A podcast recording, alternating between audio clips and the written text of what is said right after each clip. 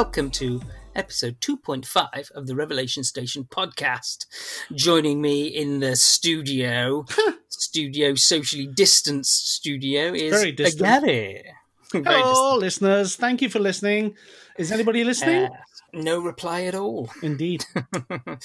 um, yes, some people are listening. Good. It's not just my mum then.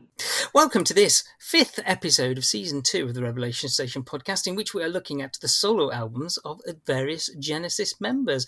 Gary, how are you doing? Well, do you remember last week? Or do you? I Hmm. can't remember because I haven't listened to it. I don't know what you cut out.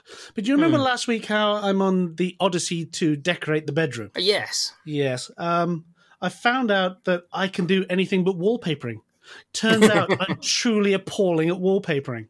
Oh, Yeah. I see. So there you go. I, I have flaws. I know that you weren't aware of these and think that I'm perfect. Um, but it turns out I do have flaws. Yeah, And ceilings. They're next door. and walls. And No walls, walls. No wallpaper, though. No.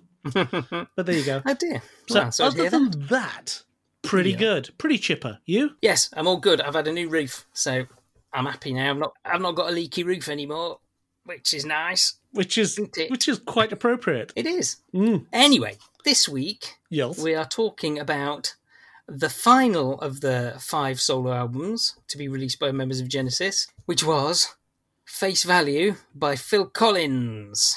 Yeah. Have you been listening to this album this week? Oh, it's a trick question, that isn't it? Because we just talked about this, and when I'd Yes, I finished sobbing, have. um, uh, have I been listening to it this week? I have listened to it this week. Good.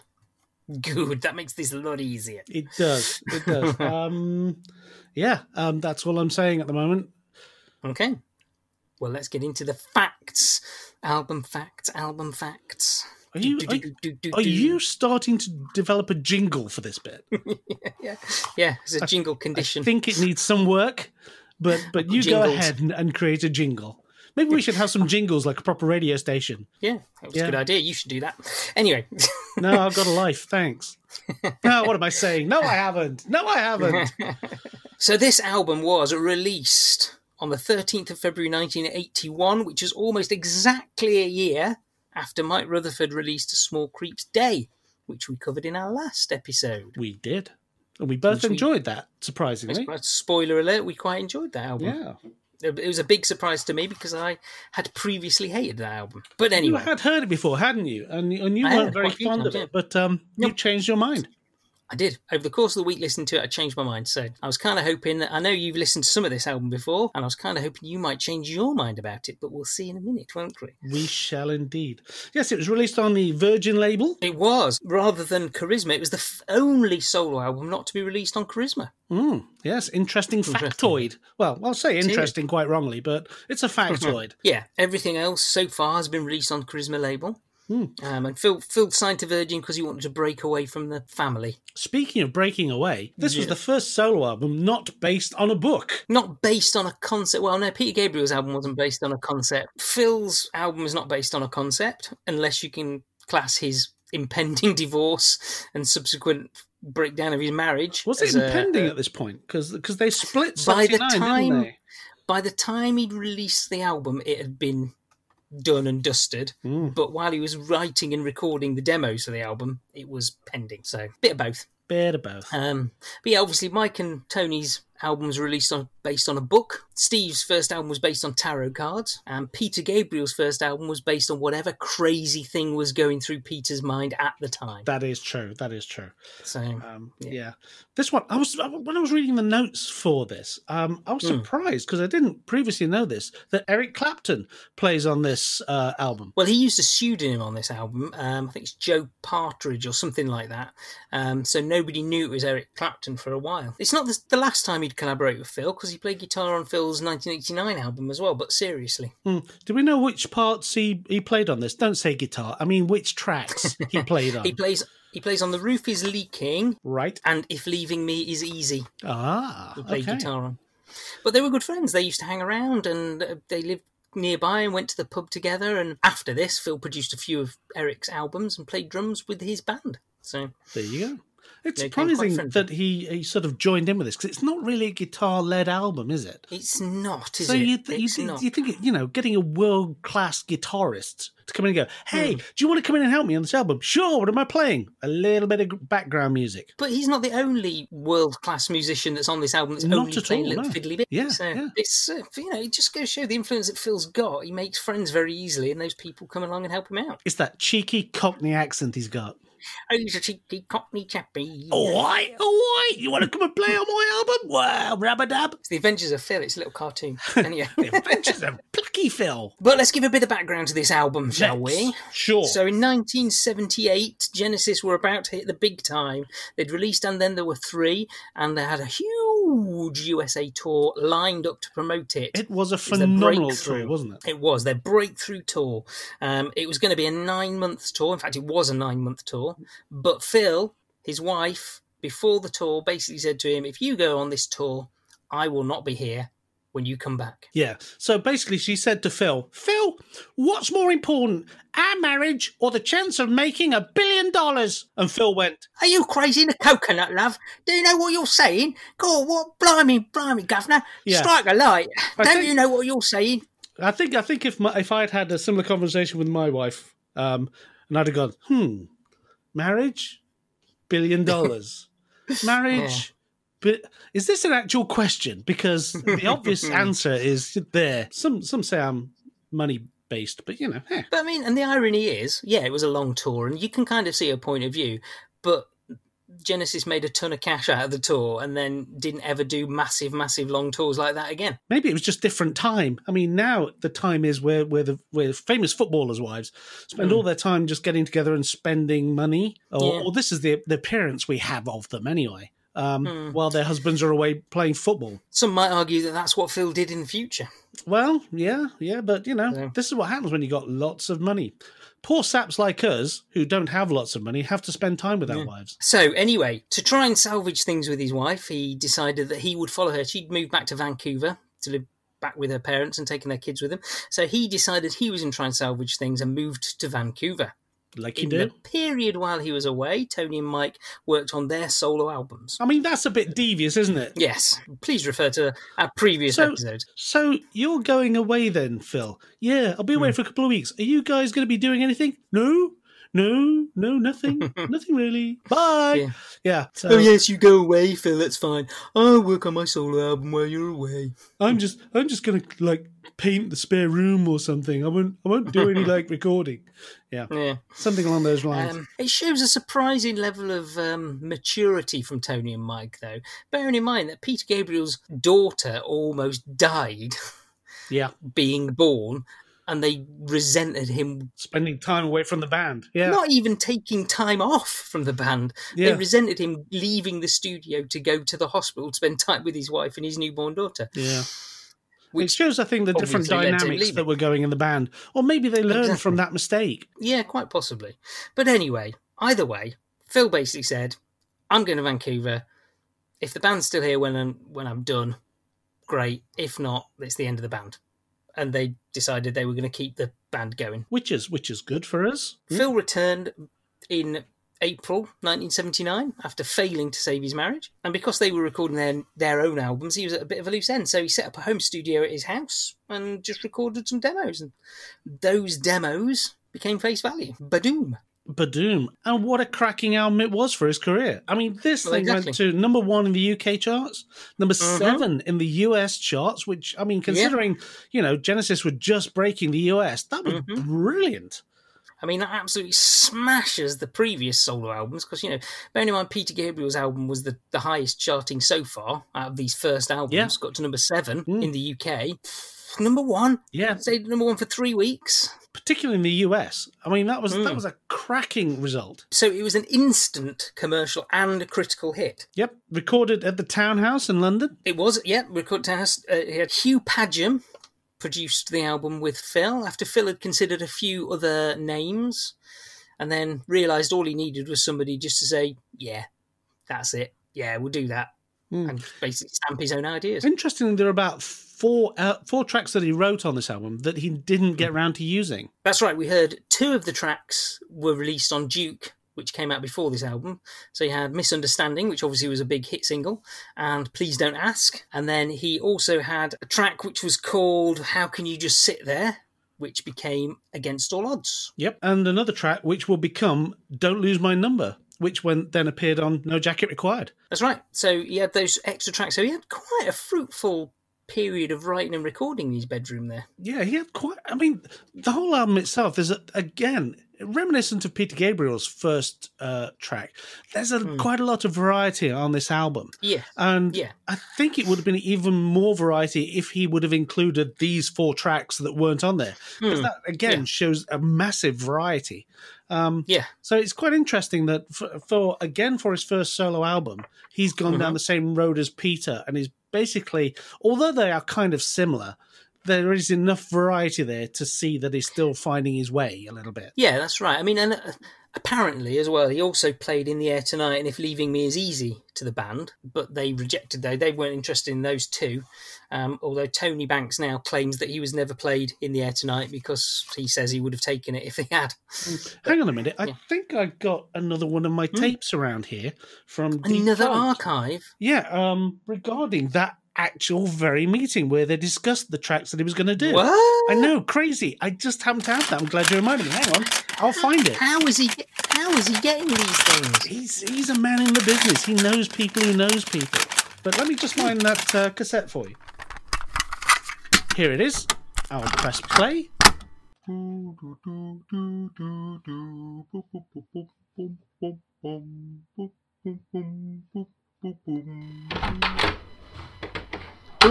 hi, Tony. Hi, Mike.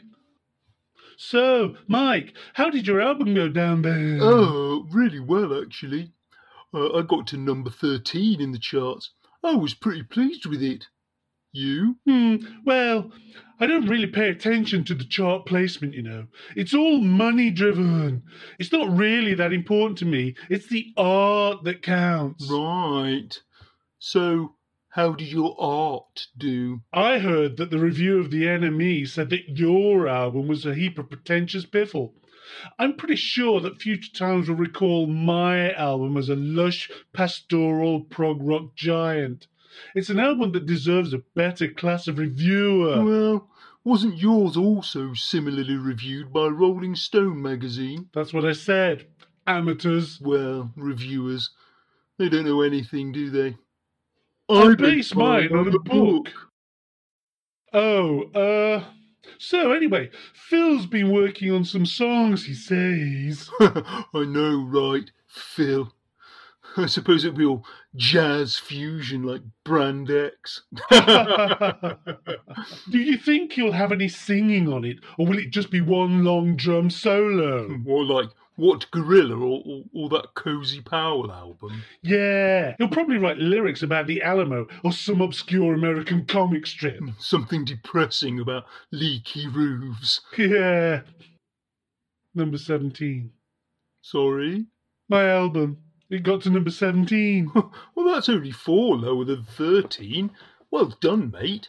I mean, you did all the instruments yourself. Hmm, you had some good bass guitar. Thanks. Do you think Phil will want some help with his album? Probably. I mean, you're a multi instrumentalist, but Phil's just a drummer. He's never even written a song on his own before. He's bound to be struggling. Perhaps that's why he wanted to meet us here. Hmm, maybe. All right, Tone, Mike, how you doing? Great, Phil. Just great. Sorry to hear about the divorce, mate. It must be really hard. Yeah. If you need anything, we're here for you. Oh, you guys. I appreciate that. Listen, I've got a few songs I've written that I want your opinion on. That's great. Play us a bit and we'll see what's what. Okay, here's one I've been working on.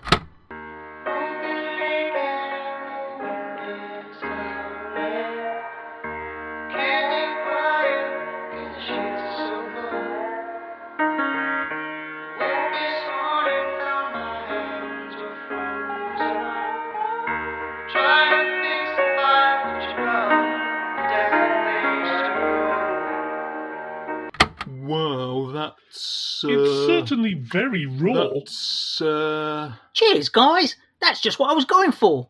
I wanted to show my inner tormented self. Can I just stop you there, Phil? Yeah, sure, but why? Now, pull yourself together, Phil. No one wants to listen to you having a breakdown on vinyl. But it's the way I feel. You'll be feeling the back of my hand again if you don't pull yourself together. Yeah, remember the tour bus? He can do it too. Yeah, yeah, thanks, guys. You're right. I have to get over this. Use my music to break out of this terrible place I'm in. Not sure if drums counts as music. Shush. Look, Phil, have you got anything else you've been working on? Anything that might be considered less of a suicide note? Well, I've been batting around a few other ideas. Ahmet says he thinks I should release them myself, but I wanted to know if you want to use them for the next group album. Well, play us a bit, Phil, and we'll see. All right.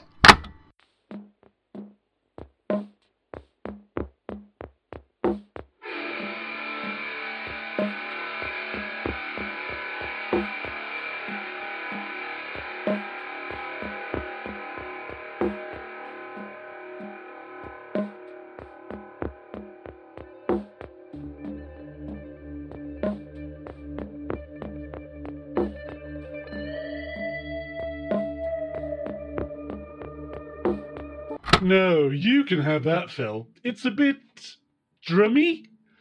Does it do that all the way through, or does it kick in at any point? Yeah, I stopped singing after about half an hour of that. I'd seriously think about cutting it down. Yeah, I don't think there's any chance of heavy drum or bass led form of music ever becoming popular. You think? Oh. Well, what about this one?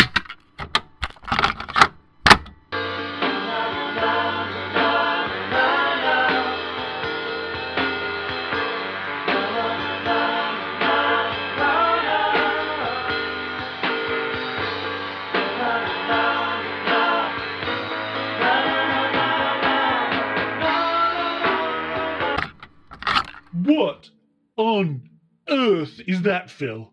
Are you talking in tongues? Those words don't make any sense. You need to talk about something that people will relate to, like bread bins or double glazing or the man from Uncle. Tony's right, Phil. It's quite a nice melody, though. Well, I mean, I was going to write proper words, wasn't I? I just haven't had chance yet. Oh, don't misunderstand me, Phil. It's nice. Yeah, it's great. I'm not sure it's as good as the stuff Tony and I released on our albums, but I'm sure it'll find a niche somewhere. Yeah, that's right. Woolworths have got a great bargain section. Did Mike mention he got to number 13? And Tony got to number 17. Mm. I think you may have mentioned it once or twice. Look, you've got some good ideas, though. Oh, yeah. Good, good stuff. So, do you want either of these? Well, I like the second one. I think we could make use of that, even if it's just a B side. hmm. Well, okay, we'll take that one. But really, Phil, scrap the other one. There's no way it'll be popular. Ahmet likes it. I think he's probably just drunk, Phil. Oh. Well, I've got another one.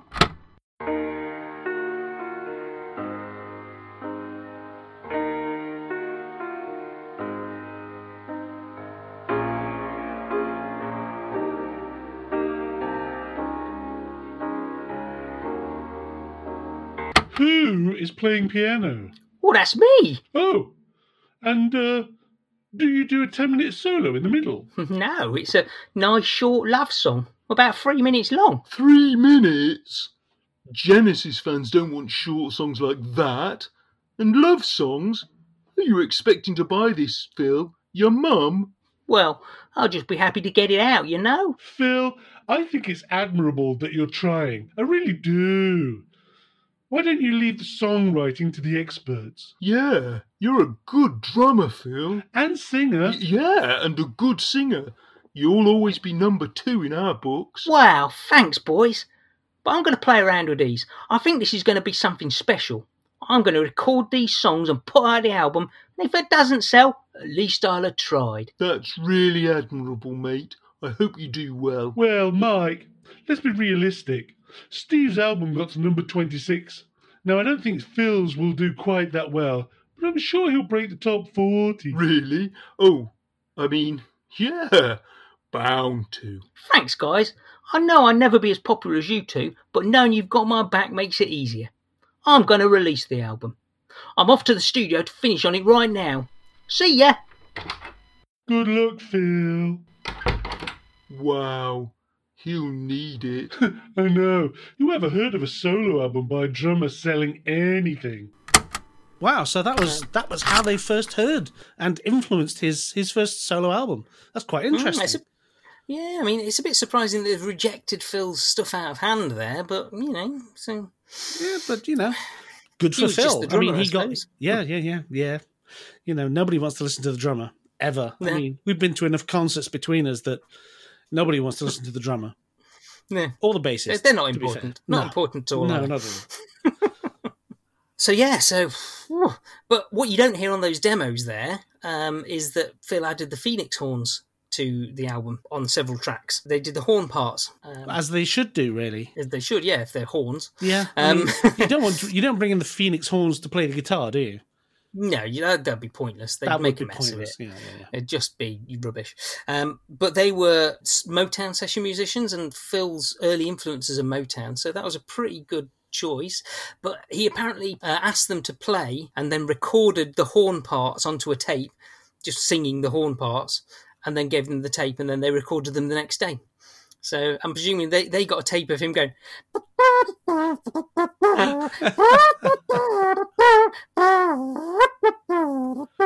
like that, and they went, "Oh, okay, we're just going to play." Yeah, we'll just play something similar. And, and yeah, that's a that's a really weird way of working. I mean, all right, It maybe is. Phil, being the drummer, is not aware of musical notation. I don't know, um, but you know, usually people send music rather than just Yeah. humming down the line at somebody. I suppose they weren't they weren't synthesizers then, were there Though, so Well, There you say that, no but they did have they had, did have like. I mean, that's that's the weird thing about this album. The horns do sound like they're synthetically generated. I think on some of the tracks. do you think? Yeah, I do. Hmm. Um, it's because that some of the, they're, they're not prominent. They're kind of in the background on some tracks, Mm. And because they're not really prominent, it does sometimes sound a bit generated. I Mm. think, um, Hmm. rather than you know, like he had a session band around him. It sounds like this Yeah. was added later through a synthesizer. Well, they were they were apparently recorded later, so maybe that accounts for it. But yeah, they it just was, it wasn't synth. So. it just it just feels a bit like it's not part of the moment. Do you understand? Hmm. So it doesn't sound Yeah. like everybody's getting together to do this. It sounds like Yeah. well, they phoned it in later, basically, which they did. yeah, but on those early tours, Phil did take the Phenix Horns on tour with him. Yeah. so they were playing those live as well. So Yeah. Probably sounded better live. Ah, possibly. There's a live album available. But anyway, the the cover as well of this album is pretty iconic. It is, and that's that's surprising considering what they then did to it and the reissue in what was it, 2010? Uh, 2016. Was it when they remastered 2016? it. Oh, right, Yeah. okay. Um, but that was the whole point of, of that was to update it with. They did all his album covers. So I don't know if you saw them all. Yes. Um, it would so be, it would be cruel all. to say it looked like they'd left the original album out in the sun too long. Um, but I suppose none of us look as as chipper as we did when we were bright and sprightly young youths. Turned into a bit of a raisin, Yeah, wrinkly. yeah. Um, but yeah, I mean, th- the idea of the album cover is that it's getting into Phil's head and well, it's certainly into his face. I mean, that that Yeah, that is quite a brave thing to do to put your Mm. face that close up on something especially i Yes. mean even today by today's standards especially with the high definition stuff most people Mhm. wouldn't be quite you know comfortable with that because everybody's got blemishes and stuff on their face and they can Yes. airbrush it and stuff but you know it's still quite a brave move to put your full face on there it is. I mean, Phil did think about calling the album Interiors or possibly Exposure. the thing is settled on Faith neither of those i would like to see a photo of well, it depends. His interior, what? So interiors would suggest his his hall and his I living room. i maybe? was thinking colonoscopy Oh right, okay, fair enough. yeah Wow. and and exposure you don't want to know what i was thinking there Robert Fripp released an album called Exposure fairly close, so I wonder if, if that's why he uh, was he- that a double exposure double exposure. That's the best I got. dear, Get- dear. take it. Oh, Just dear. take it. That's all I can do. but I mean, this cover is as iconic as it comes, Yeah, I mean, pretty much. that's the thing. We've always talked about how some of Genesis albums, not all of, but some Mhm. of have got simplistic, iconic, like Duke. It's as, it's as simple as you can get art wise, but very clever for that. And Yeah. this is the same thing, isn't it? It's about as Mhm. simple a photograph as you can take, black and white Yeah. of a face, Yeah. and yet it's one of those album covers you instantly know what it is. Yeah, exactly. And you know, rock stars put themselves on their covers all the time, Mhm. and it's usually in some sort of pose. You know, they're, they're posing playing, or they're posing like Or- a calendar model Or they're looking over posing being abducted in a cliff or- car. a, or posing, or posing, and this is so unstaged and unposed. I mean, I know obviously was posed, but it doesn't look it. Mm. But yeah, I think. It, it's a great album cover. I think. I think it's the best of the album covers we've looked at so far. Putting it simply, it pretty much does what it says on the tin. Yeah. This is Yeah. a Phil Collins album. Here's Phil Collins' face. Yeah. End of. Exactly. Yeah. Exactly. Yeah. So, So- good. Well photographed, I think. I particularly like the fact that it was black and white. Mm. I think that makes it more stark and, and stand out more. If they'd done it in Yes. colour, it probably wouldn't be as iconic as it is. Yeah, it's easy to replicate as well if it's in black and white, isn't it? You can. Well, I suppose so, yeah. But I mean, a colour version, it doesn't quite have the gravitas, I don't think, as the Mm. black and white does. So Yeah. I'm happy with it being black and white. I think that works so much better than the colour could. Yeah, but Phil's face would feature on almost all of his solo albums from now on. The only one I think that it doesn't is um, "Dance into the Light," where it's, he's he's on the cover, but he is in a pose. I, I haven't seen the cover, but no jacket required. Is he wearing a jacket? No, he's not wearing a jacket. That's a close up of his face, and it's all orange. He looks like a great big orange. Without any further ado, so the first track on the album, instantly recognisable, first single off the album, "In the Air Tonight."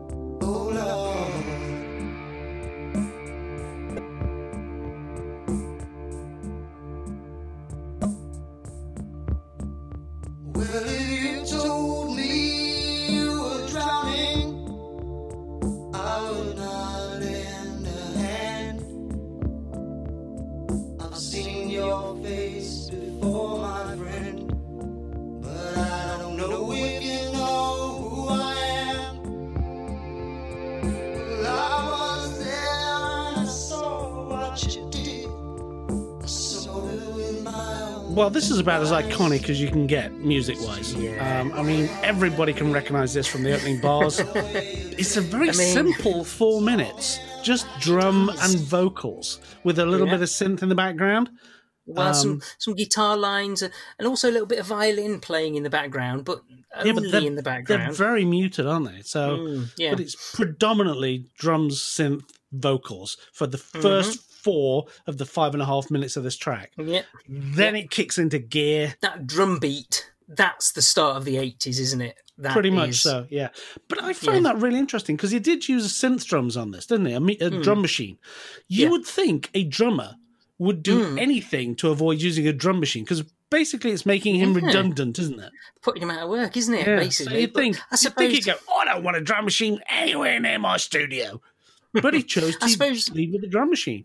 I suppose if you're recording in your home studio that you've got set up and you want to noodle around with sounds as well, Definitely, you yeah. do a drum pattern, but that he's then kept that drum pattern Mm. just shows how strong it must have been. You say when you're noodling around, but he's a drummer. Mm. He must have a drum kit somewhere in that house. Yeah, yeah, but you can't play a drum kit and play a keyboard at the same time to see what sounds go well with it, can he? He's only got two arms. He's not an octopus. Yeah, but you can do these separately and then mix them together. I mean, it's called technology, Simon. Keep up with us. Yeah, but what he's doing is he's he's got that drum pattern playing, and then he's going, "I'm going to noodle around on my keyboard, aren't I? Does this sound sound good?" Like that, ain't he? That's what he's doing. And then he goes, "Oh, I like that." I'd like to think he was a bit more accomplished on the keyboard than that, but uh, yes, I, I imagine that's pretty much how it went. um, but yeah, it, it is surprising that he then didn't go back and say, "Right, right, now I'm going to replace that drum machine."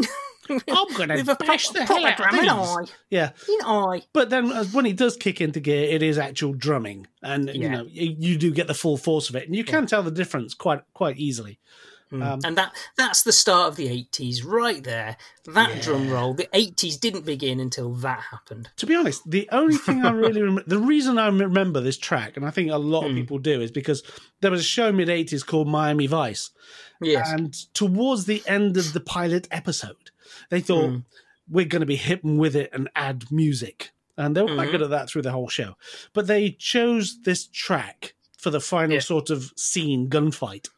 And the thing I remember most about that is that it turned what would have been an eight second gunfight into a full half hour of the episode because they wait they had most of this playing all the way through it. And it just dragged on as they were hiding behind a wheel waiting for the gunfight to start. And they thought we'll sit here for 20 minutes wait for this track to play through and then we'll start the gunfight just to be here.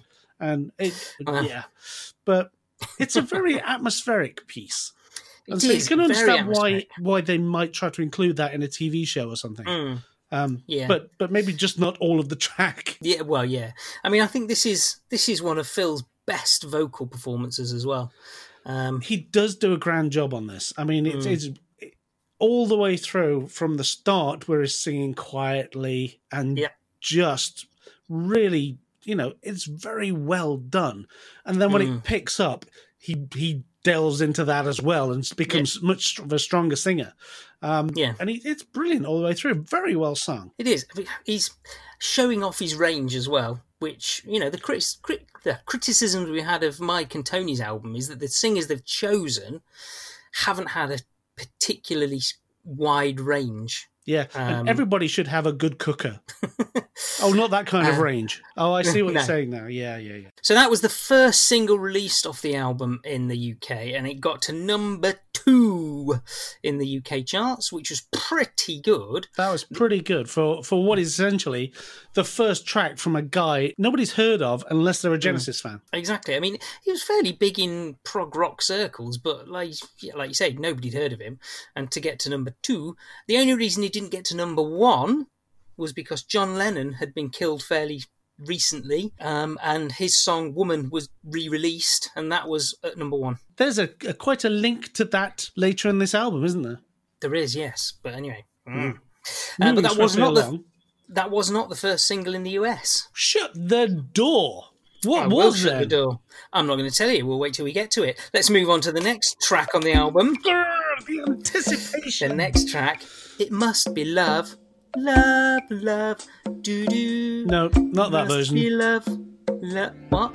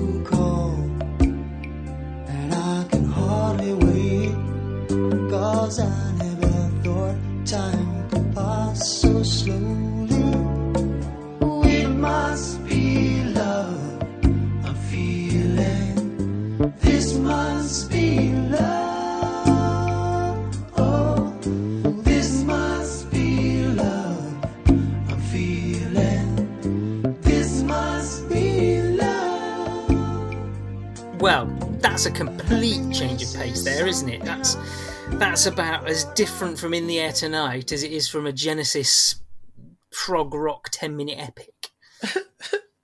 Oh God, this is dull. Uh, we're gonna we're gonna argue. Uh, let's be upfront. We are going to argue about this album We are, yes. because you love you love this album, don't you? I do. No spoilers, but yeah, I do like this album, yeah. Yeah, and my perception of this album will become apparent as we go through this. But I'd just like to put it down on the record at this point. Yep. I think this particular track is dull. Anything else you'd like to add to that? It's very dull. Any other words other than dull you'd like to use? Uh, is crying a word? Mm, It is a word, yeah. is the act of crying a word? Um, yeah. again, it's it's it's hard to describe these tracks, some of these tracks, because some of Hmm. them do feel like there's a lack of energy behind them. I know that's not what he's going for, um. Yeah. but, but this this just feels like uh, it's it's oh, oh but, struggling to find the words to describe how dull this is without using Yeah. the word dull because I've used it several times Hmm. already. Um, it just doesn't really kick in at any point. And I know that's the point. It's not a kicking kind of track. It's a Yeah. slow, painfully slow track that drags on and on until you want to go outside and hang yourself. Maybe Right. not quite that slow, but you get the point. Um, Yeah. I just oh no ah it's it's like I was sat there listening. I was driving down in the car, Yeah. perfectly enjoying the ride. Listened to the first track. It was a Mhm. great little track. Loving it. This came on. I wanted to drive into a bollard. Right. I'm playing Gary Bingo. I'm waiting for you to say a particular word. And what's the word? well, I've got written down here in my notes Gary will say this is dull and miserable. ah, I hadn't. u- Well, I thought Thanks. miserable. I didn't want to use the word miserable because that's how it made me feel. Yeah. Um, but yes, yeah, I would have used that word if I had known about it. You should send me my crib notes back at some point, so I Yeah. know what I'm supposed to be saying. Ah, but it's, it's surprising. Well, it's not surprising, I suppose. Musically, it's very slow and low Yes, key. And again, minimalist music-wise. It is, yeah. But it's not a miserable song. This isn't actually a love song. This isn't about a, a And then love. he this wonders about why his marriage failed. If this is this- the kind of love song he's singing to his wife, and she sit, sat there across the dinner table going, "Phil, Phil, Phil." It's not about his. But this isn't. If you look, look at the lyrics, this is an actual love song. This is about him finding love again after the divorce. So this is one Okay. of the, the songs he Uh, wrote later on. I will again put it out there for all those Lotharios out there. If you play this to the person you're trying to pick up, you are not getting any tonight. Well, do you listen to some Phil Collins tonight, darling? It's not going to get you anywhere, any, is it? Yeah, you, you put this album on and you're both going home to separate beds. It, it's not going to get her in the mood, is it? No, no. But yeah, I, I, hmm, I quite like this song. It's quite nice. Quite. You Uh, like Morrissey. I, mm, we've talked about Morrissey before. We have, yeah. Um, But it's the same sort of thing. You you quite like the downbeat, yeah. Nine Inch Nails, Morrissey kind of Exactly. vibe, Exactly. With this, and, and I like I like to be alive and, and live and enjoy things. as much as musically this sounds miserable, this isn't a miserable song. This is about. This is I found love. This must be love I'm feeling. That's it. You keep telling that to It yourself. is. You I'm going to stick. Lyrics. I'll stick with miserable. You read the I'll stick with miserable. So it's a it's a it's it's again it's if if this was actually left on a bridge, you would just assume it was a suicide note. But it's in- interesting the difference between the the words that he's singing and the the They music are that's kind of playing. juxtaposed. Yeah. I will agree with you on that. I mean, one. I know Um, it sounds like a miserable song because the music's so downbeat. But Oh no, it is a miserable song. But I see what you're saying about the lyrics. The lyrics don't match the tone Yeah, of the song. Yeah. Um, unfortunately, the tone of the song drowns out any hope the lyrics had. It's like being in the middle of a sea and shouting "help." Nobody can hear the help for the sea. hmm, well, well, I, I quite like the song anyway, so I think it's it's nice. It's good. I Um, know, I know you do, and and I hope the therapy goes well. uh, I like the bass line that's playing. That's by uh, Alphonso Jones, who was in Weather Report um, with Chester Thompson. I like that. Ah, another link there. Exactly. So, but yeah, you don't like this song. It's all very incestuous, isn't it? It is, thing? yeah. They they work with people they know, don't they? So, yeah. But you don't like this song. I do like this song. Did I give that impression? Really? Yeah. Yes. It's not my favourite song on the album, but I do like the song. But it just seems like a strange change of pace after In the Air Tonight. Um, Yeah, but it's it's kind of again, it's kind of similar to what Pete was doing Mm. in the fact that he was changing tempos all the time, trying to keep you off base, Yeah. trying to keep you, you know, wobbly, so you didn't know what was coming next. And that that also works here. You're not Yes. prepared for the dullness that follows. Sorry for the other tracks that follow this. Um, so it's a nice change of tone and tempo Mm. from the opening track. yes. But again, going back to what Genesis do best, Yes. Start off with a track that gets everybody going. Yeah. And this album again does that. Exactly. It's following that same theme of theme of starting up with a, with a great track. Yeah. But that's the thing. It is apparently Phil who usually chose the running order of the Genesis albums. Oh, well, So- there you go. So, He's the one who knows that you need to start off with a, a banger. so starting, so following form here. Yeah, really. exactly. And to be fair, mm.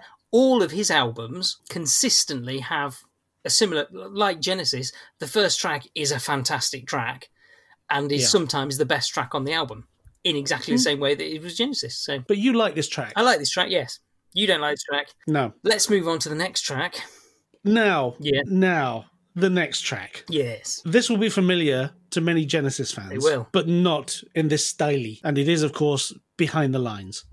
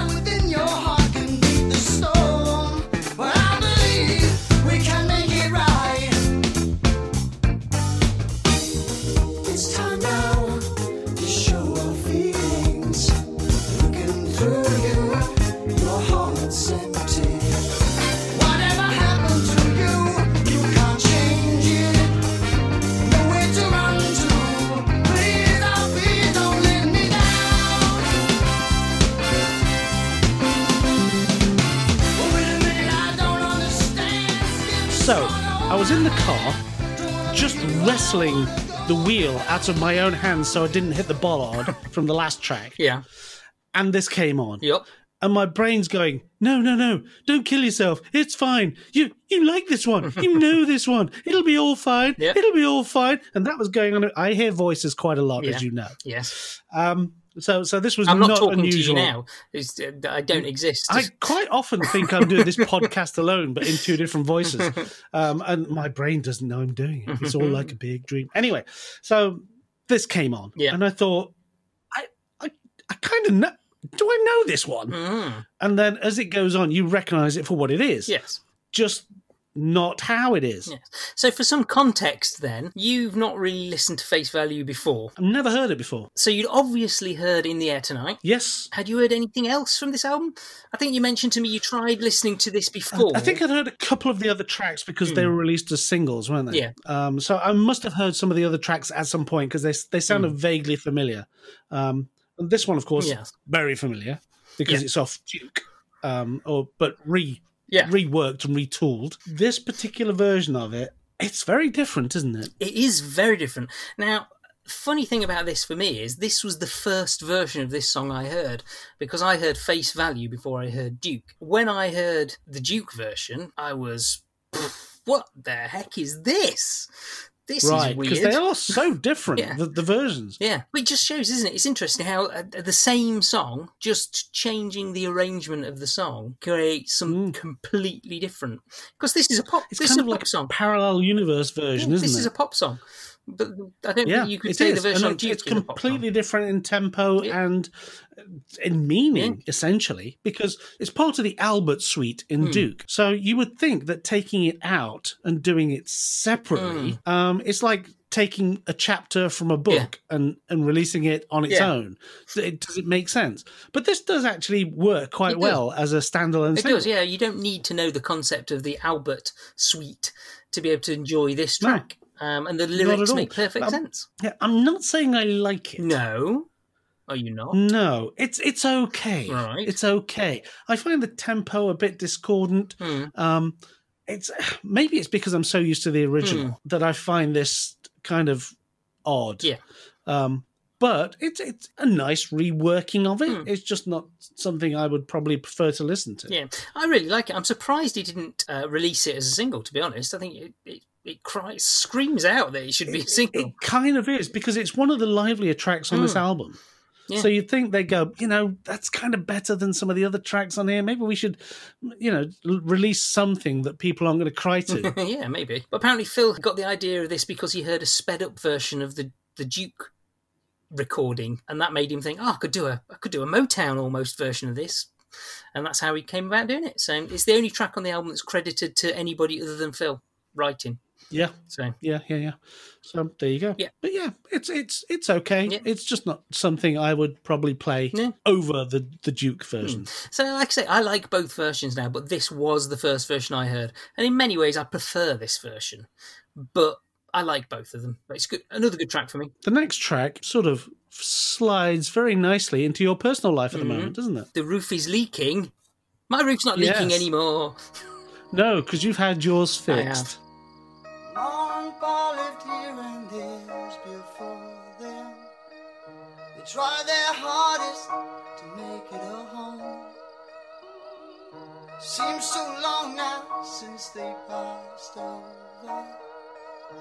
Hold my children and try to make it their own.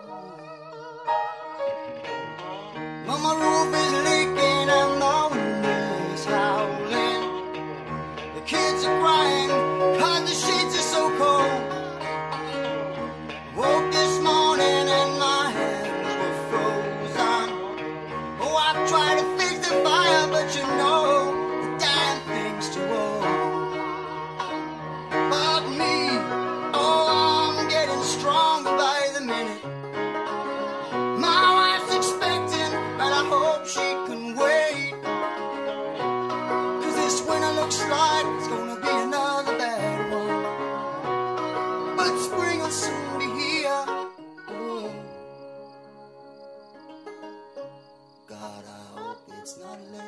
I think I'd rather be fixing a roof than listening to this album.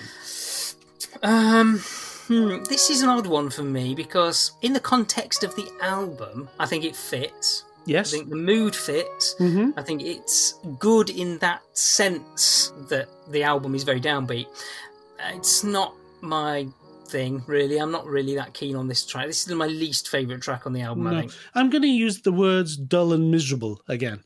Um, oh, hang on. Oh no, I didn't write it. Didn't write it down for this one. Oh no, no, no! You, no bingo's calling this time. This time, but no. I, again, this is a, another rather simple little Hmm. ditty, musically wise. Yeah. There, there's no big orchestration on this, and it's it's very symbolic of this whole album in the fact Mm. that it's very vocally led. The vocals on this Yes. ant- album, on this album, for the most part of the tracks, is very much to the front with the music kind of almost in the background. Mm. And um, again, this this particular track is very symbolic of that. It is. Uh, I mean, Just a shame it's, so poor. I was gonna say it's probably the most depressing song ever written. I think. And you've listened to Morrissey. and I've listened to Morrissey. It's just it is so miserable. Mm. Um, I kind of enjoy it from that point of view. That, you know, um, you so um, need therapy. I'm listening to this. That means there's somebody out there who's more miserable than I could possibly ever be. Schadenfreude is a horrible thing, young man. exactly. It gives me hope. It gives me hope that there's somewhere out there, there's somebody in a worse position than me. yeah. Nice. But you know, it's it's it's another American You're story, such a stand-up humanitarian. You know that. I am. Yeah. I am. But Phil loves his American stories, doesn't he? You know, he's done Ballad of Big. Um, he's going to do Me and Virgil when they do three by three, which tell all similar things. Yeah, which was, of course, the Thunderbirds related story. exactly. But these are all similar things, all about American history and about America. Uh, basically, American culture. Exactly. Yeah. But it, this is this is covering similar subject matter to Peter Gabriel's "Don't Give Up," um, and I don't think anybody would accuse "Don't Give Up" of being as miserable as this. No, because this the, the the tone of this is give up. Yeah, it it almost is. It's this is a guy at the end of it. Yeah. He's, not going anywhere from this. It's To be honest, I was feeling the same way about this album at this point. End it all. Yeah. It's it, it's a bit of a roller coaster ride for you so far, isn't it? You know, good, bad, good, bad. No, no, no. Oh. It's good and then mostly downhill. I'm waiting for the good to come back because at the moment I'm screaming down into this abyss, and as far as I can see, the track is ending at some point. Yeah. So um, it's kind of one of those roller coasters, the kind you don't come back from. One thing on this uh, this track which I particularly don't like is slide guitar. That's not just on this this track. I just don't like the sound of slide guitar, steel guitar. Slide guitar is great if you listen to country and western. Um, Yeah. It doesn't really fit in very well anywhere else. Yeah, uh, I mean, Dire like Straits sound of it. might might argue that point, um, Mm. but but basically, yeah, it's it's it's an odd sound and it has to fit, um, Yeah. and it doesn't fit here particularly well. I think. No. And you've got Eric Clapton playing it as well. So there you go. Way. Yeah, Phil, Phil said that he preferred he's a rough demo version of this um, rather than the final produced version. So I don't. I kind of. I guess this is his overproduced moment. But Mm. yeah, I don't mind the song, but it's not my favourite, and I wouldn't be bothered about listening to it again. No, to be I'm, honest. I agree with you entirely on that. It's it's it's dull and miserable. Mm, yeah. House. Moving on to the next. Move on to the next track. It's instrumental, which is called Droned.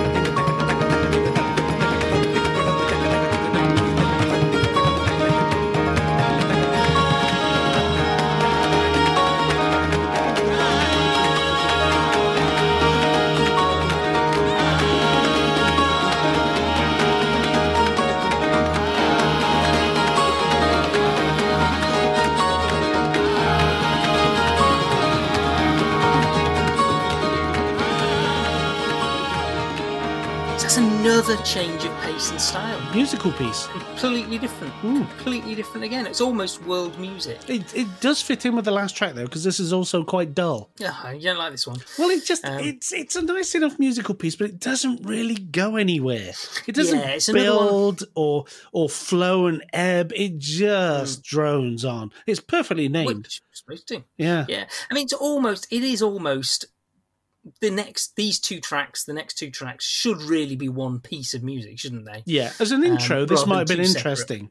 Yeah. But as a standalone track on its own, it doesn't fulfill itself as a track because there's no obvious beginning, middle, or end. It's just one yeah. long, continuous drone. It's unquiet slumbers for the sleepers, isn't it? Definitely, yeah. From from Wind and Yeah, Wuthering. yeah, yeah, that little intro that Yeah. leads into the next piece. But- but- doesn't work on its own. no, but this works doesn't the- obviously lead into the whole. next piece. Well, it's supposed to. I know, but it doesn't. the thing. Does it? It doesn't really Um, do that. I don't think.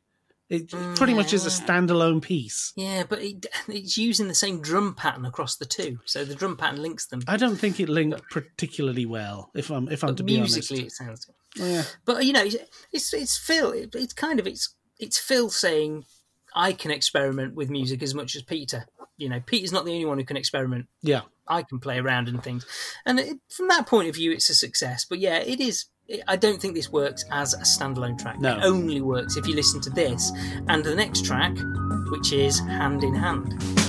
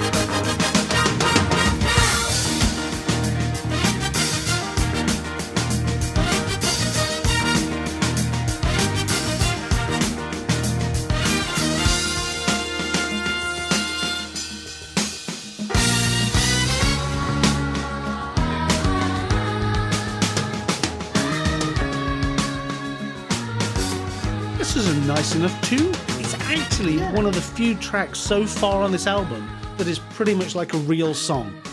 You know, Yeah. it, it's almost got a single feel to it. I like Mm. the nice kiddie choir, Yeah. which obviously Yeah. I don't repeat very often in public for obvious reasons. um, but it's still quite dull, I think. Do you think I really like this? I think it's a really fun, funky track. Yeah, I, I think you're going to think it's really find the word dull springs up quite a lot in my review of these tracks. Say, I, I would, I would disagree with you quite heartily on this being dull. Normally, tracks, if we were doing this in the pub as usual, it would be fisticuffs at this point, wouldn't it? yeah, it would. Yeah, I mean, I would agree that droned is a little bit dull, and I would definitely agree that the roof is leaking is dull. But I don't think you can call this dull. I think this is a great R and B groove. It's got it's it's it's funky. It's yeah, I really like this one. I think it's a great instrumental. It's a nice, it's it's it's a rounded song, unlike some of the Hmm. tracks we've already had on this. You know, which Yeah. kind of just drone on and on, or never Hmm. quite build up. This one has a nice rounded feel. It's got a very Yeah. definite beginning, middle, and end. So it, Yeah. it is a whole song, Hmm. which sounds stupid, but I know what I mean. um, yeah, but I, it still doesn't grab me. Um, it's nice enough, but it's. Yeah. never going on my top one ten thousand compilation album. you're not a big instrumentals fan, though, are you? I love instrumentals. I, I love classical music. I love a Hmm. lot of things. No, but I mean, in the what- gen- terms of Genesis stuff, you've never really been the the instrumentals have never been your favourite things. Oh, how dare you, sir! It's quite a lot of them I've enjoyed. Quite a lot of them, sir. But um, no, no. I love an instrumental when it's done well, when it's Mm. when it's got a lot to say, when there's a lot going on, and it's it rises and falls, and it's got a definite climax to it. yeah, When they just are musical interludes for the sake of a musical interlude, they lose Mm. my attention quite quickly. I like my. I like my musical pieces to be dynamic and interesting and and a good Yeah. use of instruments and rhythms and tempos and styles. The last track didn't have any of those.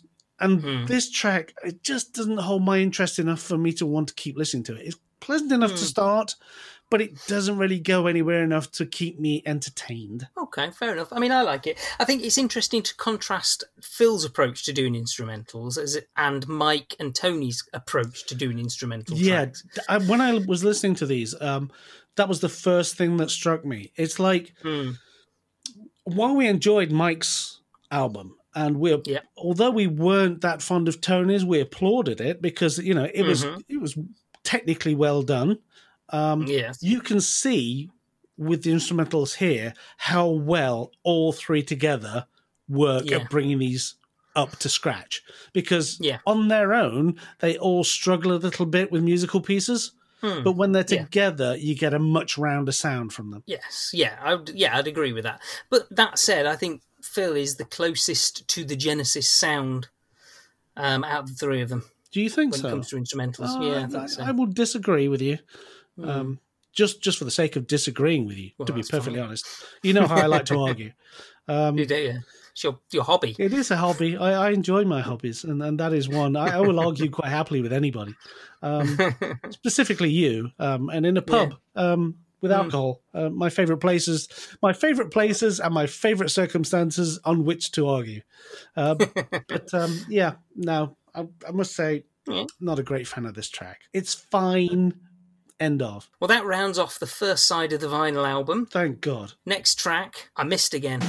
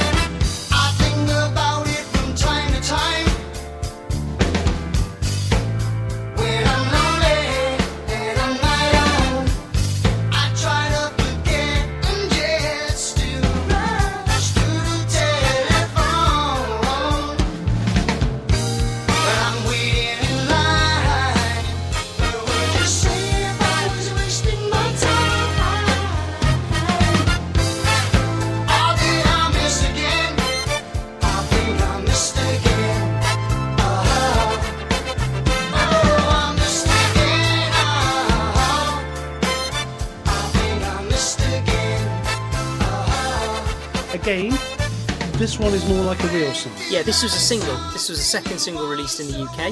Um, it got to number 14. Can't read me and write it. And so it was, gonna, it was the first single released in the US. So this was the first one as opposed to In the Air Tonight in the US. I think this one reminds me the most of Genesis on this album, and it's Do you think? in its composition of its of its music. I think. suppose. Well, I, I have noted. I've made a note that it's almost like it's part of a trilogy of songs that Phil did. Is this, then No Reply at All, and then Paper Late, where they all have a similar theme and not theme, not as in theme, but like musical theme, Yes. a similar Yes, I style. I understand what you're saying. Um, but it's it's the almost exact opposite of "It Must Be Love" on this album because "It Must Be Love" is a really uplifting lyric attached to a more downbeat music, and this is a really depressing lyric attached to an upbeat yeah, it is. It is musical almost like track. it- if So these were the- singles, this would be the B side and the A sides type thing. Exactly, yeah, um, yeah. It's got a it's got a nice Yeah, sax it's- solo in the middle, it's- hasn't it? We have to lose that sax solo. It's a clear sax as well. It's not played in the background. It's it's front and center, which is interesting because almost. Yeah. everything else we've had, the music has kind of been muted and in the background. And this is this is in your face, isn't it? It is. Mm-hmm. Yeah, I'm don't quite a big like fan of the sax. but I must admit, works quite well in this. Um, it it has to be used correctly because, like the bagpipes, not everybody's cup of tea, but used properly. Um, I mean, Foreigner made good use of sax on quite a few of their tracks. Um, Urgent, I think they use the sax, and you know it can work fine in a song, even in a rock song or a pop song. Um, but it has to be used sparingly, and Yeah. uh, it is here. It's not. It doesn't Yes, overstay its it does. welcome, and it, and it does accentuate a nice point in the song. Mhm. Um, but Mhm. you know what I'm going to say? Yes, dull. Yep. you don't like this song at all?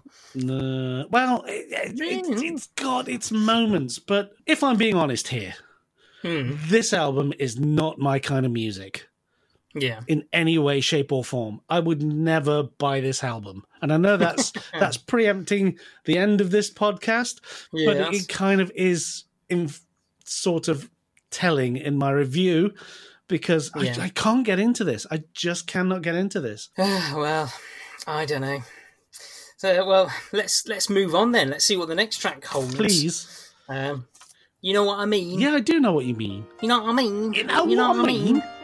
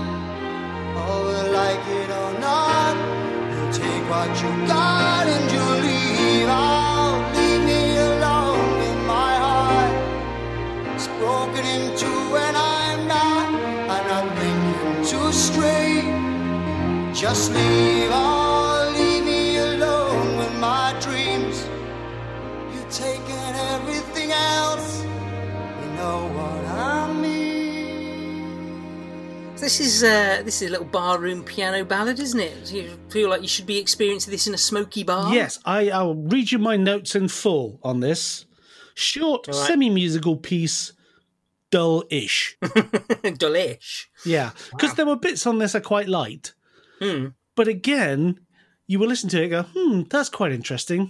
Has Hmm. it finished yet? Because it again, it's another music piece that doesn't really go anywhere. Yes, I kind of agree with you on that. But don't you think that just as it's getting to the point where, oh, it's this is too long, he ends it. If this was a, a Genesis song, this would go on for five minutes. Oh You know, yes, think of yeah, your own special way. That's a that's a good song. That's at least a minute, if not two minutes, too long. I agree. Yeah, This is is two and a half minutes, and just as it's starting to get, uh, this is getting a bit samey, getting a bit boring, he ends it. yeah. I, I would have said that would have occurred for me after one minute. But yeah, we'll, we'll take your we'll take your view of it. Hmm, fair enough. But shortish, dullish. Yeah, it's very raw lyrically. Very- one of the, I mean, a lot of the songs on this album are, but this one in particular. the, the thing about this album is you can you can see it's like Marillion's albums. Hmm. You know, you can see from where the lyrics are coming. Yeah. And that sometimes makes a great album, Mhm. and sometimes it makes an album where you just think, look, look, just go out and bang your head against the wall. Don't make us listen to this. Hmm. Um, and yeah, it's. I agree with you in many respects about this track. Yeah. But again, I refer you to my point, dull-ish. Well, well, I'm interested to know what you think of the next track then Thunder and Lightning.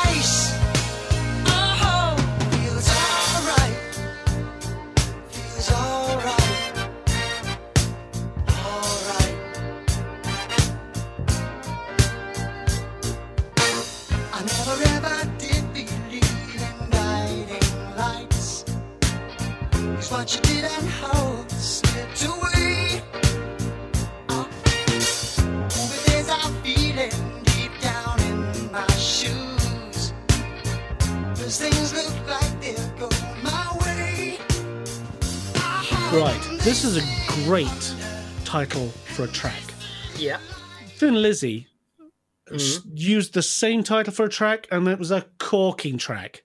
Yeah.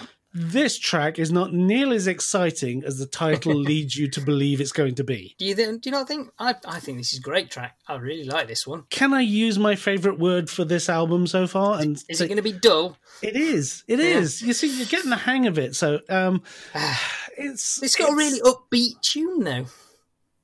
Really upbeat and really jumpy, and it's got a, a hopeful lyric as well. It's a really upbeat track. I think your version of upbeat and joyful are completely different to my versions. What? Yeah, it must be because this is really this really zips along and bounces along. I don't know what you're listening to. Are you listening to the right track? Yeah, I definitely am. Um, I can see what you're saying, but it just didn't hold my attention. I think because I'd been dulled into senselessness by the previous tracks. Um, this this could have been Beethoven's fifth, and I would have just thought it was dull because that's all I'm seeing at the moment is please God let this album end.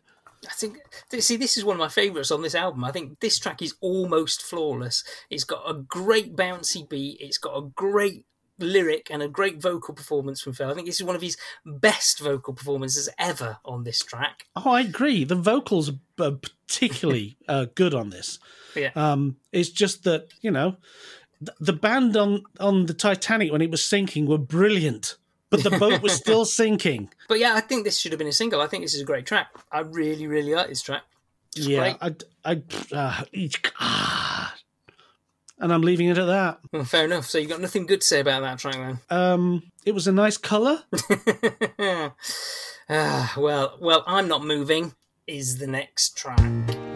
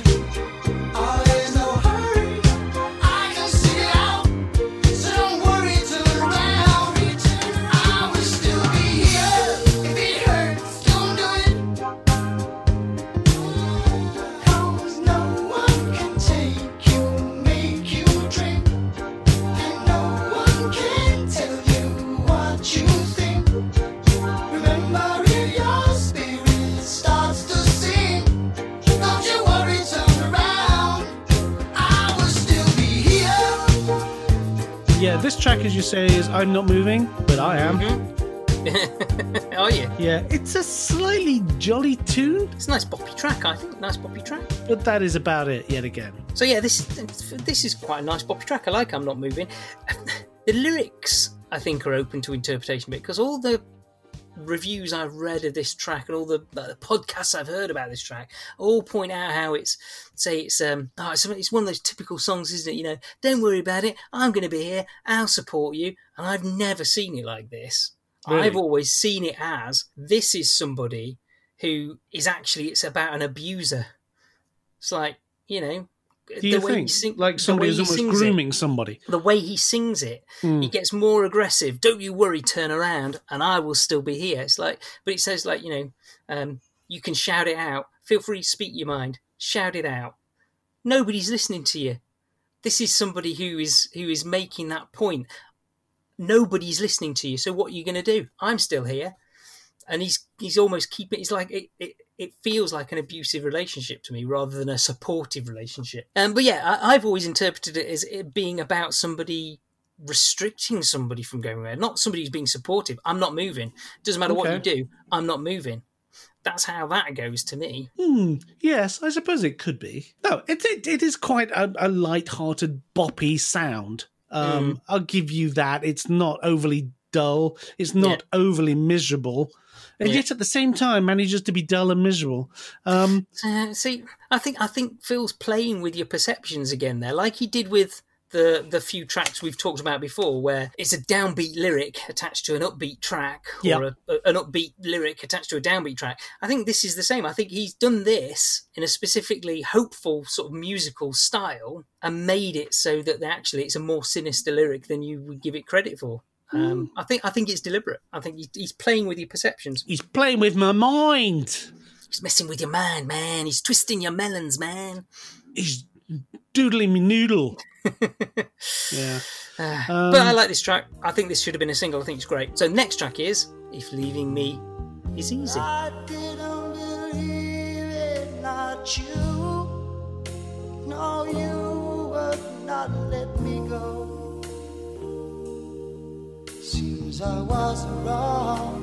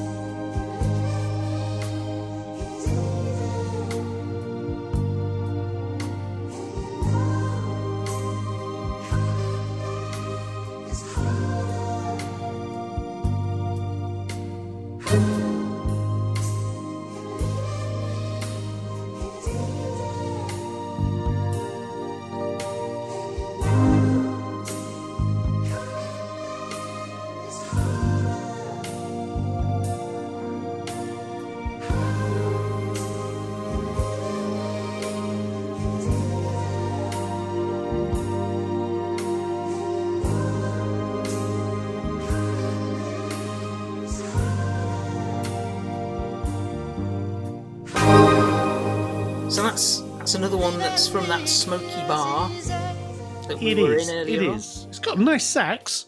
I like Yeah. the sax. It's more like Sade than like uh, anything else. To me, it sounds like it could be from a program like Moonlighting. Yes. I mean that. Yes. Yes. Yeah. Why not? You say that. I will say that. I have Yeah. said that. Um, it's not again. This isn't one of my favorite tracks, and I'm using the word favorite again. But Mm. there are almost no tracks on this album that are my favorite tracks. So it's um it's rather super say. Oh, this one. It's kind of like a track that I almost like, just like the other Mm. tracks on this that I almost like. Because quite frankly, I almost I could like this track if they played more with the sax Yeah. um, but it just wasn't quite enough of anything to make me like this track. Well, well, this was the third single off the album. Really, they did this as a single. It was a single, yeah. Did it do Um, very well? It got to number 17 in the That's UK. bloody good going. It is. Not a bad chart placement, but seems like an odd choice for a single to me, though. Them's were different times. Um, Yeah. uh, yeah, it is an odd choice for a single. I can think of a couple of other tracks on here that I think would have done better as a single. Some of the livelier, um, more rounded song types. Um, Not this one, I don't think. No, it's not my favourite one, but again, it's all right. I don't mind it. Saxophone's all right. Got Eric Clapton playing guitar on it as well. But yeah, that slowly leads us on to the last track on the album, which is a cover of the Beatles song "Tomorrow Never Knows."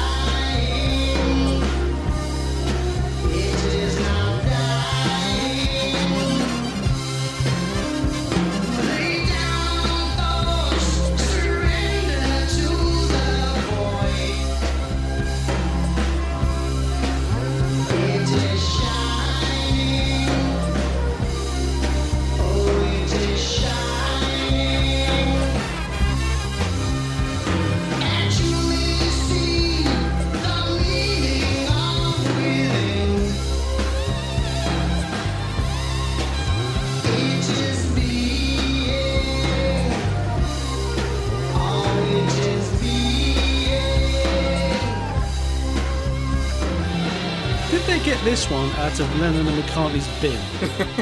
it's it's it's not one of the classic Beatles tracks. If you were going to nick a Beatles track, I wouldn't have chosen this one. Have you heard the Beatles version of this before? It's from their album Revolver, which is a great album. It is. I mean, I, I, to be honest, it's not my favourite Beatles song. No, Um, it's one I don't mind, but it's pretty much and exactly the same. This cover version is, um, and so it's it's that story again where you go. Is there any point in doing a cover version if it's going to sound exactly like the original? I mean, at the risk of becoming a Beatles podcast at this point, um, yeah, this was taken from the album Revolver, which was a very experimental uh, album for the Beatles. It had Yeah. a massive variety of songs on there, and I don't know. I, I wouldn't. I wouldn't have chose this track to add on to here. It kind of fits in with the with the rest of the theme of this. I mean, it's slow. It's dull. It's miserable, and it, it kind of just goes on until you pray to of a God for it to it's a stop. psych- psychedelic freak out, isn't it? It's not. It is. It's It not is. the first thing you'd think of if you were going to cover a Beatles song. No, and to be fair to Phil, in his rendition of this track, he does keep that psychedelic freaked out style in it. Hmm. Yeah, we've So, got lots of know. backwards instruments playing on there. Yeah, so I mean, it, it it's almost like a tribute to Lennon and McCartney. I think it probably is a tribute to, to John Lennon, to be honest. But Yeah, it's it's a strange end to the album. It It's an- doesn't it's an really odd end. fit. Doesn't No. fit stylistically with the rest of the album either. I don't think. I agree entirely. It doesn't, but as you were just saying, it doesn't feel like an end track either. Genesis and they've always had a way of making the end track feel like an end track. Hmm. Yes. Um, and that doesn't carry along to this album because this does not feel like an end track. It feels like Hmm. Yeah. an odd track to end on yeah, um, without being an end track. yeah. I think, like I said, I think in the Mike Rutherford episode last week, uh, the really good last album track makes you want to get up and put the album back on again. Yeah. This one doesn't do that. Doesn't it's it ends the album, but it doesn't inspire you to jump up and immediately listen to it again. To be absolutely honest, there is no track this could end with that would make me want to jump up and put this album on again. I don't mind that track to be honest. yeah, it's it's an it's an odd track. It's it's a fine, as we were saying, you know, like homage to the Hmm. Beatles, but it doesn't have a place on this album, and it Yes. doesn't have a place ending this album. Yeah, I I would agree with you on that. Although I do like it, I think it would have been good to hear it, but I'm not sure it fits on this album. No, not Um, not stylistically, tonally, Yeah. or or any other way, and it certainly isn't a, a, an ending track to this album. But then it does obviously end with a little snatch of "Somewhere Over the Rainbow." If you listen very carefully as it plays out. Yeah, but Yeah. it doesn't really save it, does it? No, it doesn't. So shall we move on to talking about the whole album then? Yeah, sure, why not? I, I mean, I think a lot of people have already got the gist of my feelings about this album. Yeah, so I'm going to say my piece first, and then you can tell me what you think so that I can easily edit you out. God, have I ever managed to stop you talking about what you think? I mean, really? Where over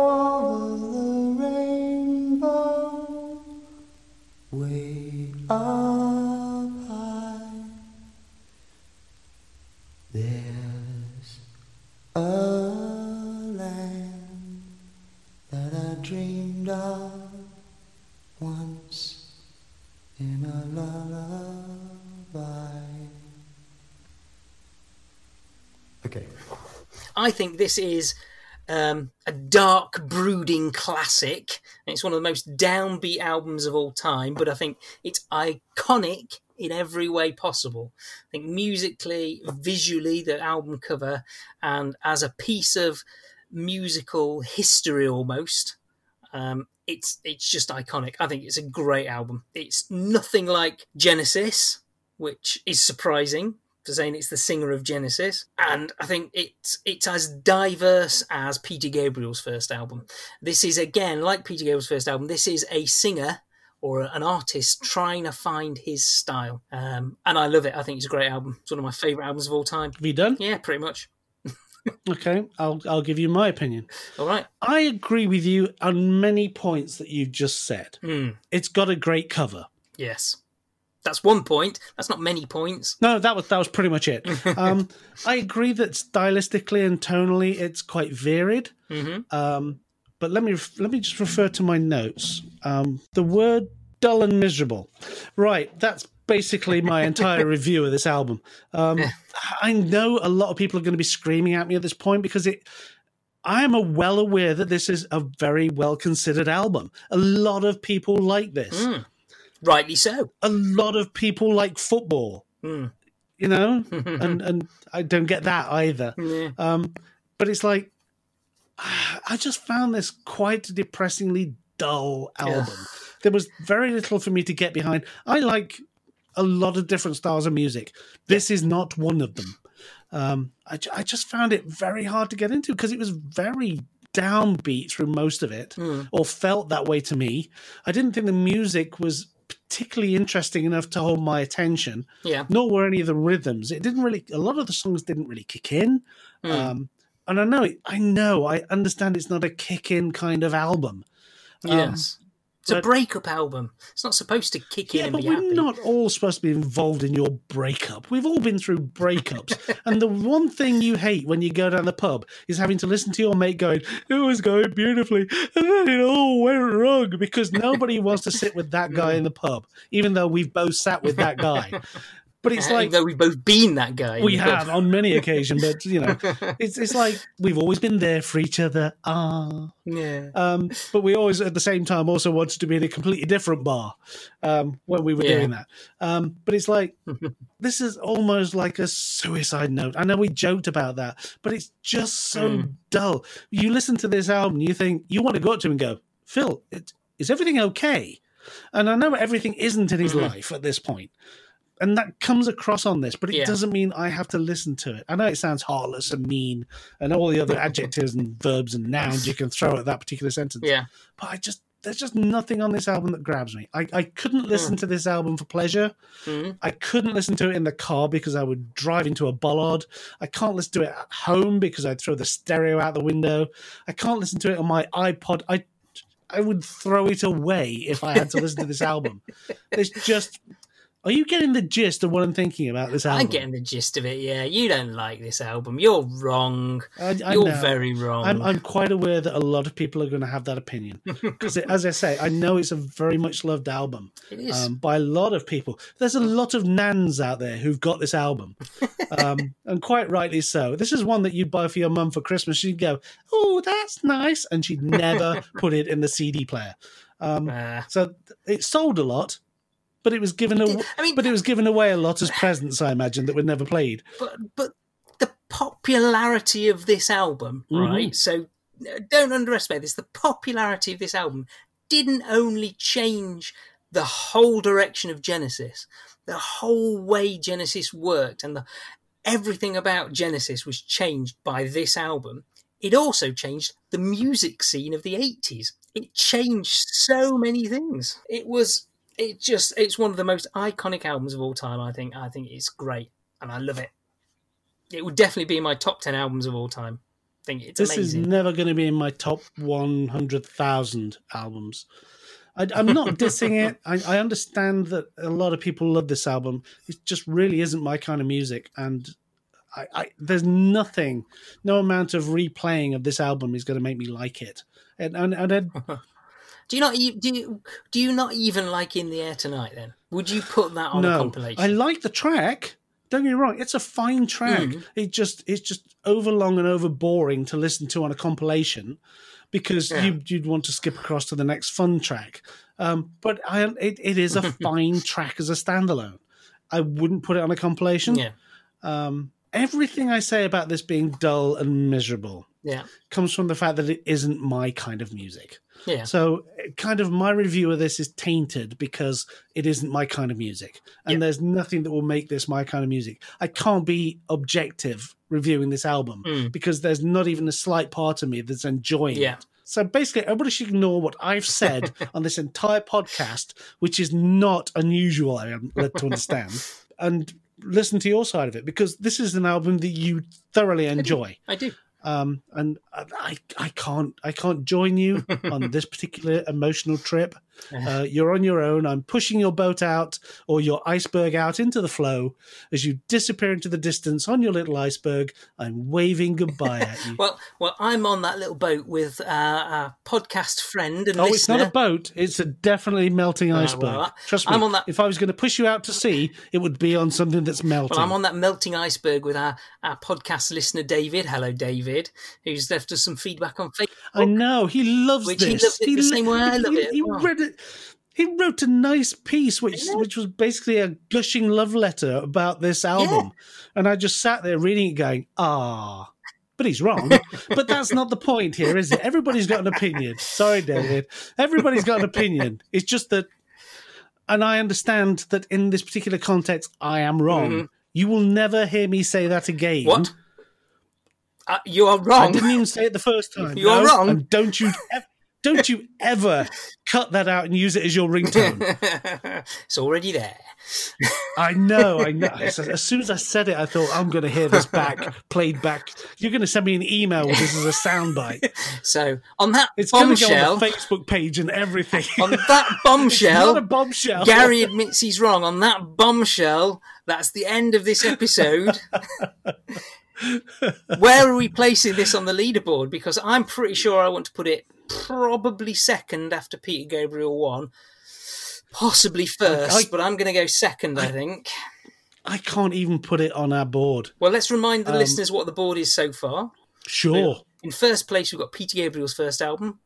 I'm in glad you're writing place- this down. In second place, we have Smallcreep's Day. Third Great place, album. we have Love that. Voyage of the Acolyte. Yeah. And in fourth place, we have A Curious Feeling. So Yeah. where does this go? So, so you like this more than A Curious Feeling? No, You don't like this more than A Curious Feeling? no, I would rather be strapped to a chair and have a curious feeling played at me endlessly than even have one track of this played at me.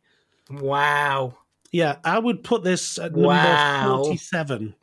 Wow. Sorry. Sorry, Wow. know there's a lot of Wow. people screaming and ranting at me at the moment.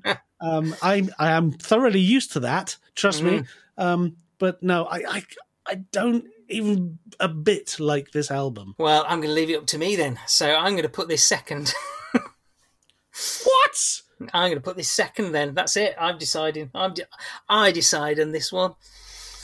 So it's going between Peter Gabriel's first album and Mike Rutherford's album.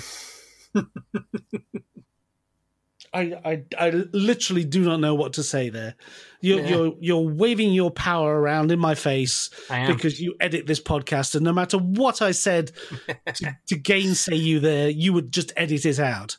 Yes. So this, I, I know I haven't got a say in this, but I will just say once again, you're wrong. utterly, Ah. utterly wrong. Number twenty-seven for me. Number two for you. Uh, as the as the curator of this podcast, uh, that's where it's going. So number two. There we go. In this definitive list of all the solo albums, it's a number two for the moment. I'm writing my own list. I'm telling you that now. and on my list, it's number twenty-seven. Fair enough. Right, so we are going to take a little break from these weekly episodes for the time being. Uh, but our next album in the sequence that we're going to do, we're going to jump back a little bit in time to 1976. We're going to cover another Phil Collins related album. Oh, good. You'll be pleased to know.